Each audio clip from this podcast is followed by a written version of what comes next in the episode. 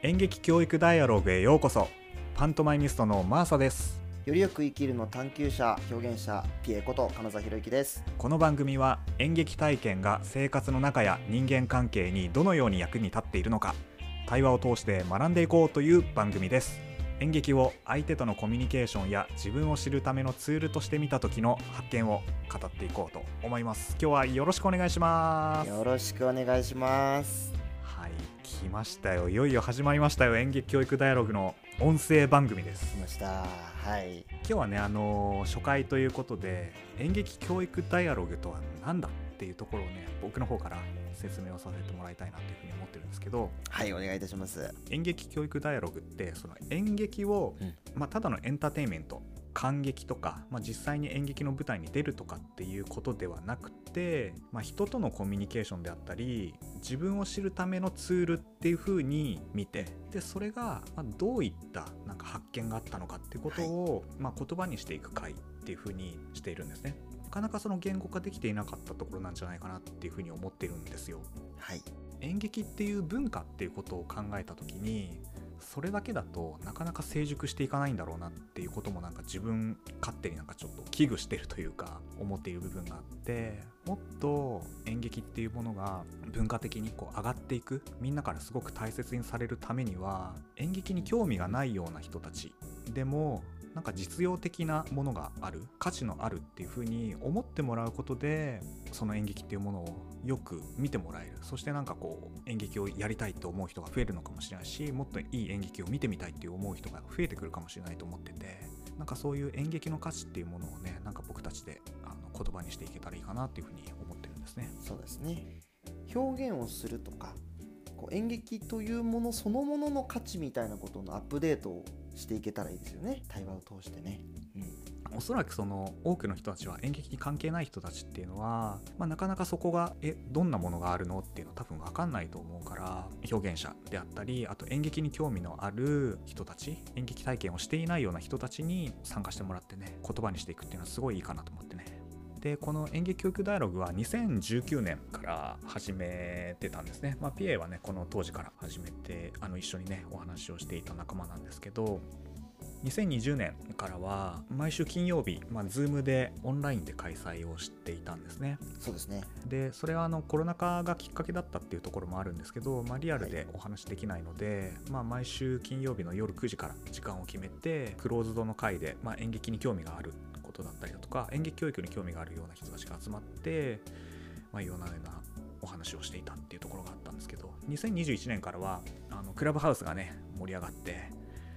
今までクローズドだったものが、まあ、ちょっとクラブハウスでもやってみっかっつってねやったら結構盛り上がったんだよね。一回すごい時ありましたからね本当にね。いろんなところからやってきたみたいな。そうびっくりしたね。なんかね。そうそう。でそれでなんかすごく自分的にもあ結構みんな知りたいんだなと。興味があるんだなっていうことがあってちょっとこれはクローズドでやってるのはもったいないと思ってねちょっと番組化しようということで始めたっていう風な感じですコンテンツへの道を歩み始めたわけですね。そうですそうです、まあ、自分の周りだけなのかもしれないんですけど演劇がブームなんじゃないかなとも思っているんですよ。はい。まあ、僕たちの周りとかだとねあの私は元コルクラボっていうオンラインコミュニティに入ったんですけど、まあ、そのコルクラボの主催の編集者の佐渡島洋平さんはね演劇の舞台出てたりとかして、はい。まあ、僕もピエも一緒にね共演をさせてもらったりだとか、はいはいはい。あと堀江貴文さんは堀江門さんはねあの毎年クリスマスにねミュージカルの劇に出演したりだとかあとあの西野さん？西野さんはあのプペルのね舞台今はもうミュージカルの舞台をねこう作ったり、まあ、実際にご自身も出るようなお話をね聞いたりだとか影響力のある方々がしかも全然その演劇とかに関係ないような方々が演劇に出ているっていうこの現象を自分的には結構大事だと思っていてなんでみんな演劇やってんだろうみたいな、ねいろいろやってますよね本当に、うん。そう。そこはなんかすごい今のあの時代の中で興味深い現象だなと思っててこの流れにもねちょっと乗って演劇教育ダイアログとしてなんか演劇の価値をこう発信していくのってすごいいいんじゃないかなっていうふうに思ったりしてます。うんうん。でちょっと今日は僕のね回でお話を進めていくんですけれども次回ねピエのあの紹介の回を用意しようかなと思ってるんですけどちょこっとだけちょっとピエの 自己紹介を してもらっていいですか？ちょっとだけね。そうですね。喋りたがりであのちょっと長くなっちゃう傾向があるんでちょっとちょっとだけね、えー私、えーピエコと金沢博之はですねもともとは舞台俳優として自分の団体がもともとあって、えーそこではもう主に日本なんですけど歴史上の偉人たちの思いとかエピソードというか、うん。こうまあそれこそあの、まあ、幕末のあの維新の志士たちとかそういう人たちをテーマに割と舞台作品をずっと作っていて、でそれってそのあの時代ってうん。今の,、あの政治のこう国会とかのモデルができたりとか今の国の制度の土台ができたのってそのその時代なんですけどだ今の僕らが当たり前に生きているいろんな暮らしの大元ってこういう激動があったんだぜこういう思いの人たちがその下地を作ったんだぜみたいなのを演劇で伝える活動をずっとしていましてまあ東京で割と演劇作品を作ることが多かったんですけど、うん。それからそのいろんな地方のその町ごとの、えーその町がどうやってどういう経緯でできたのかとかこの町を出身にしている偉人たちってどういうことやったのかとかそういうのをそのいろんな地方でお祭りとかでやったりとかなんかそういうことをやる団体に、えーいつつ、まあ、僕自身他にもそのいろんな、えーイベントとか、まあ、舞台とか人前で何かパフォーマンスをするみたいなことを結構やる中でこの演劇教育ダイロにも通じるんですけどこう作品を見てもらうとかっていうこと以外にも俳優の鍛錬としてやってきてることって、役作りをするでなんか話し方とか人の見られ方とか感情についてとかそういうことを考えることって実は日常生活の中で役に立つことっていっぱいあるんじゃないのかなと最近はとても思っていて。うん。でそういうことをだからやり方はわからないけど悩んでいる人たちにそういうものをお裾分けできたらいいなってちょうど思ってる頃にマーサさんともともと面識あったんですけどなんか話をする機会があってからいろいろとね対話をする場をいただいてでこのダイアログ自体にも初期の頃から参加をさせていただいてうん。ちょっとこれからね発信の頻度を増やそうっていうところで声をかけていただいた次第でございます同じ方向を向いていたよね。そうですね。ね。このね演劇教育ダイアログをやる前にもねちょっとまあそういった何て言うんだろうなその表現とは何だみたいな表現が社会で、うん価値あるものとして認められるためにはどんなことを発信すればいいのかみたいなことをね結構餃子屋さんで長い時間語ったりとかもしてたもんね。そうですね。なんかやっぱりその俳優たちって結構ねその例えばオーディションとかみたいに、ね、競争社会だったりとか、あとはこうどういう思いでやってるかみたいなことってそれぞれが胸に秘めてるけどシェアし合うみたいな場ってそんなになくて一緒に考えることで解決していけることとかアップデートしていることいけることってなんかあるよなってとても思っていて、そういうベクトルですごくマーサさんと話すことが多い。うんうんしすごく得難い時間だなと思っているのでもう本当にこのこのコンテンツを通していろんなことを、ね、聞いている方も一緒に考えてもらったりとか、盛り上げていけるような形になったらとても面白いなと思っております。い。やほんとそうだね。なんかうちらがまあ考えてることだったり、まあ、もしくはモヤモヤしていることっていうものをなんか発信して考えるきっかけになってもらえたらいいよねほんとね。結構しかもそれがその演劇人だからとか表現者だからとかっていうことだけに収まらないことだったり、もう本当に生きて漠然と生きていくってなんだろうみたいなことにも結構通じることだったりねするなとも思っていて、で今回ねこの今キックオフというかスタートメンバーに上がっている人たちも本当にいろんな経歴の人たちで全員がね別に人前に立つことを仕事にしてるとかっていうわけでもないし、なんかだからこそ話せることってあるなって思いますよね。まあまたちょっといろんなテーマをね深掘りしてピエともねお話ししてもらったりまたピエがねそのお題を持ってきてもらって、うん、いろいろなテーマでお話をしていけたらいいかなというふうに思ってます。はい。ということでじゃあ今日はねえーマーサとピエと2人で話を進めていこうかなと思うんですけれども、今日のこのスタートアップの約0回としてねあの発信するテーマはこちらになります。演劇教育ダイアログで話したいこと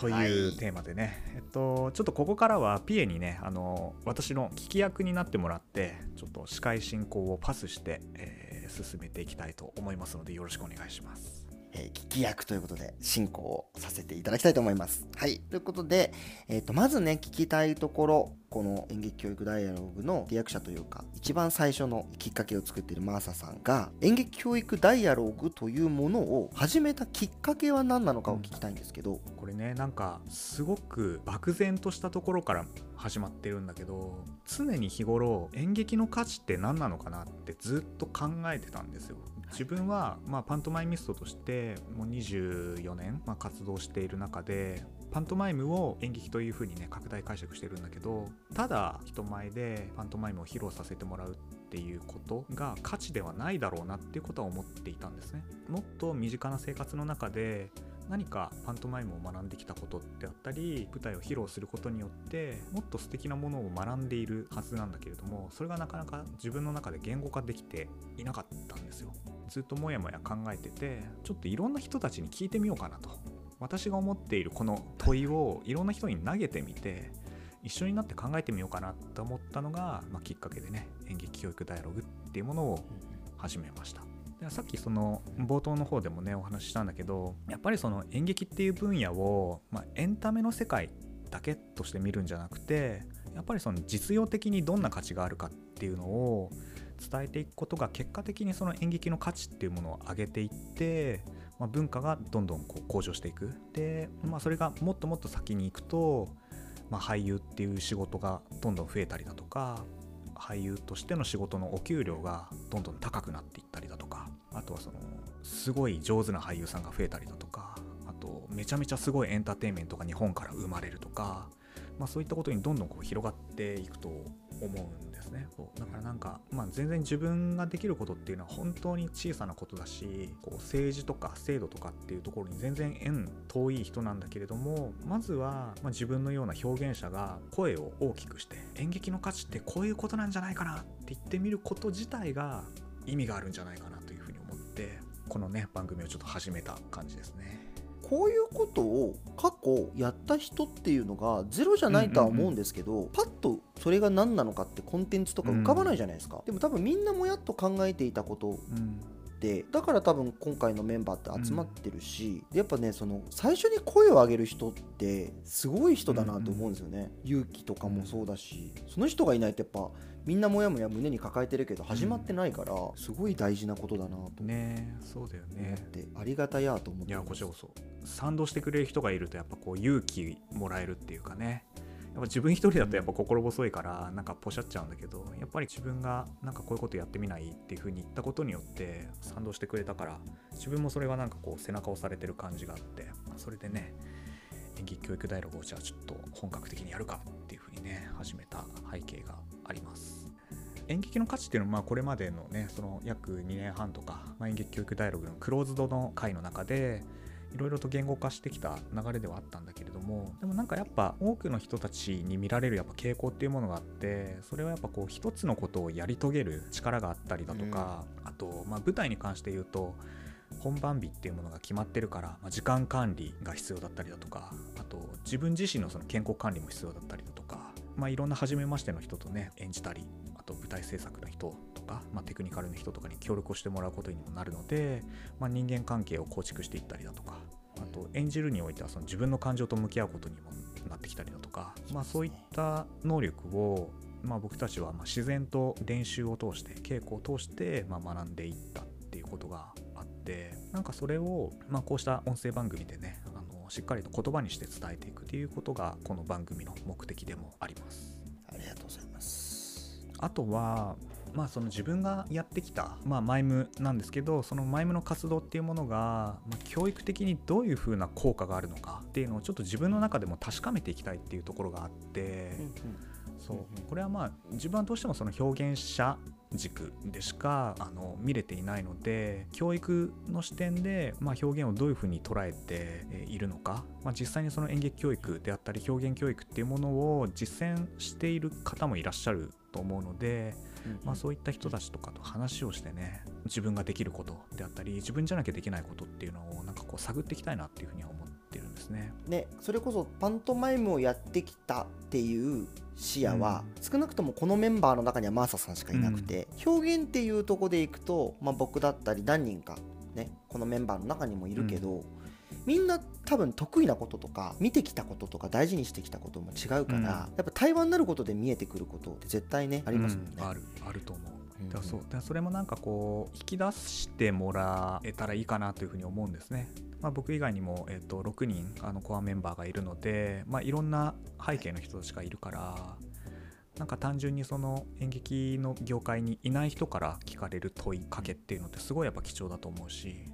いや貴重ですね、ね、だからそこでこう改めて言語化することによってあマイムの価値ってこうだったんだ演劇の価値ってこういうものだったんだってことを気づかされるってこともあるのでまあそういったことをねちょっとねこれからね期待していきたいですね。いや楽しみ。すごく楽しみ。ありがとうございます。はい。とうございます。さあその上で今ねいろいろ言ってもらった上で、うん、今後のダイアログでどういうことをテーマに話をしたいのかっていうのもちょっと聞いてみたいんですけど。はい。ありがとうございます。これも考えた結果ですね、まあ、4つに分類できるかなと思ってて。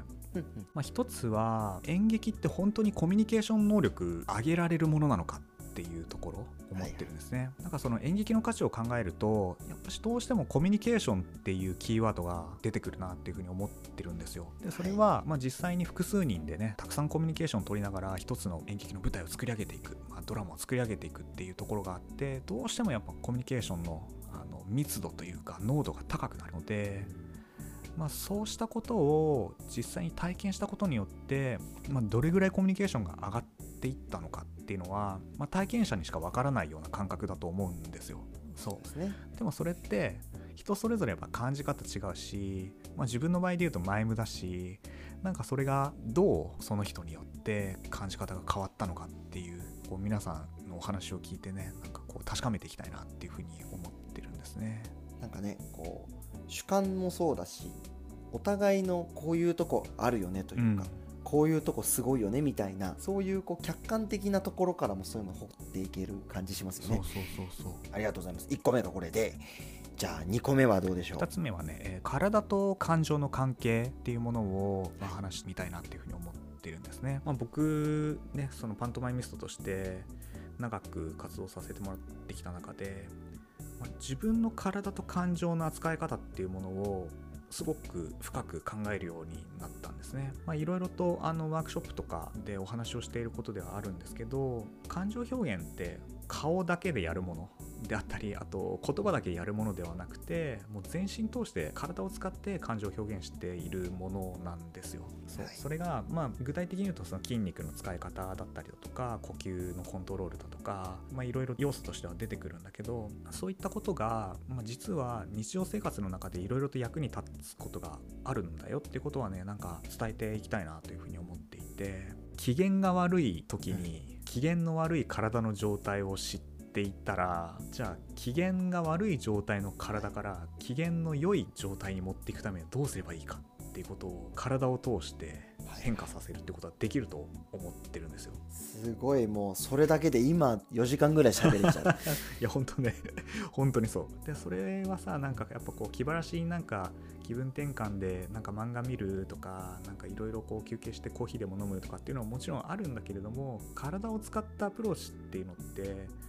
ぱりすごく効果的だしすぐね反映されたりするものだからね。なんかそういったことをなんか僕はパントマイムを通して学んだんだけれども、まあ、そういったことをなんかこうお役立ち情報としてね伝えられたらいいかなというふうには思ってますね。はいありがとうございます。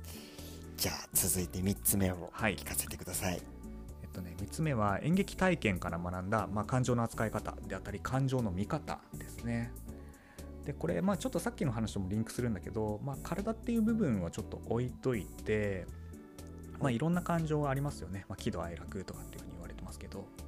まあ、もっとそれ以外にもいろんな複雑な感情が出てくるし、まあ、ポジティブ感情ネガティブ感情っていう風な部分でも分けられるし、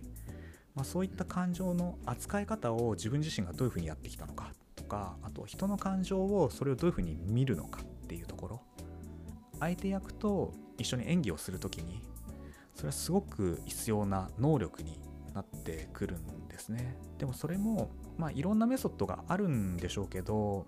最終的にはやっぱそこって演者同士の対話で解決していくものだというふうに思ってるんですよ。そうですね。そう。でそこを、まあ、いろんな役者さんであったり、まあ、自分自身がどういうふうに捉えて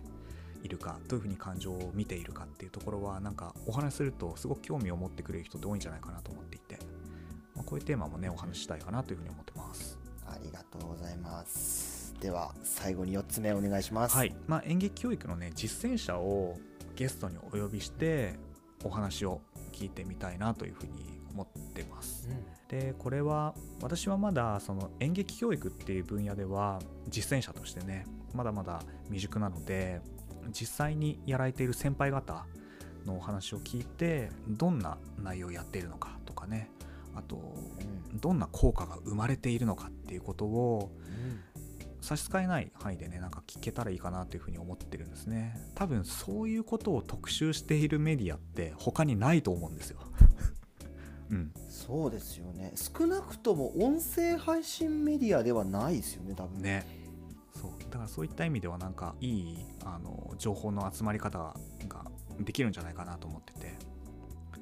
やっていきたいなというふうに思ありがとうございます。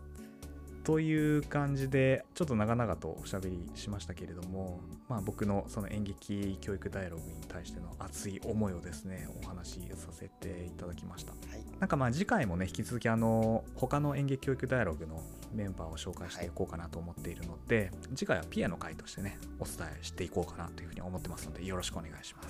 はい喋りますね。はいお願いします。はいお願いしますじゃあ最後に2つ、えーお願いとお知らせがあります。この番組を聞いていいねと思ってくださった方はぜひ SNS でシェアをお願いします。Twitter では「ハッシュタグ演劇教育ダイアログ」と入れて感想も合わせて投稿してもらえると大変嬉しいです。リスナーさんと一緒に演劇の価値を広めていくのがこの番組の目的でもありますのでぜひぜひシェアをお願いしたいと思います。そして2つ目のお知らせは私たちの活動の賛同者や支援をしてくださる方を募集しています。演劇教育ダイアログは音声コンテンツだけではなくてですね今後はウェブサイトでも、えー記事として発信をしていきたいなというふうに考えていて、えー先ほども言ったようにですね日本に演劇教育っていうものをね根付かせたいなというふうに考えています。発信したコンテンツをですね広げていって演劇と教育または表現と教育の接点が作られていくことを期待しつつ学校に演劇の授業が生まれるきっかけになれたらいいなと思って配信をしています。こうした私たちの活動や研究に対してですね応援したい、えーまたは興味を持ってくださった方はですね概要欄に記載してあるメールアドレスやメンバーのツイッターアカウントにお気軽にご連絡ください、えー最後まで聞いてくださってありがとうございました。それではまた次回お会いしましょう。パーソナリティはマーサとピエで。お届けしました。ありがとうございました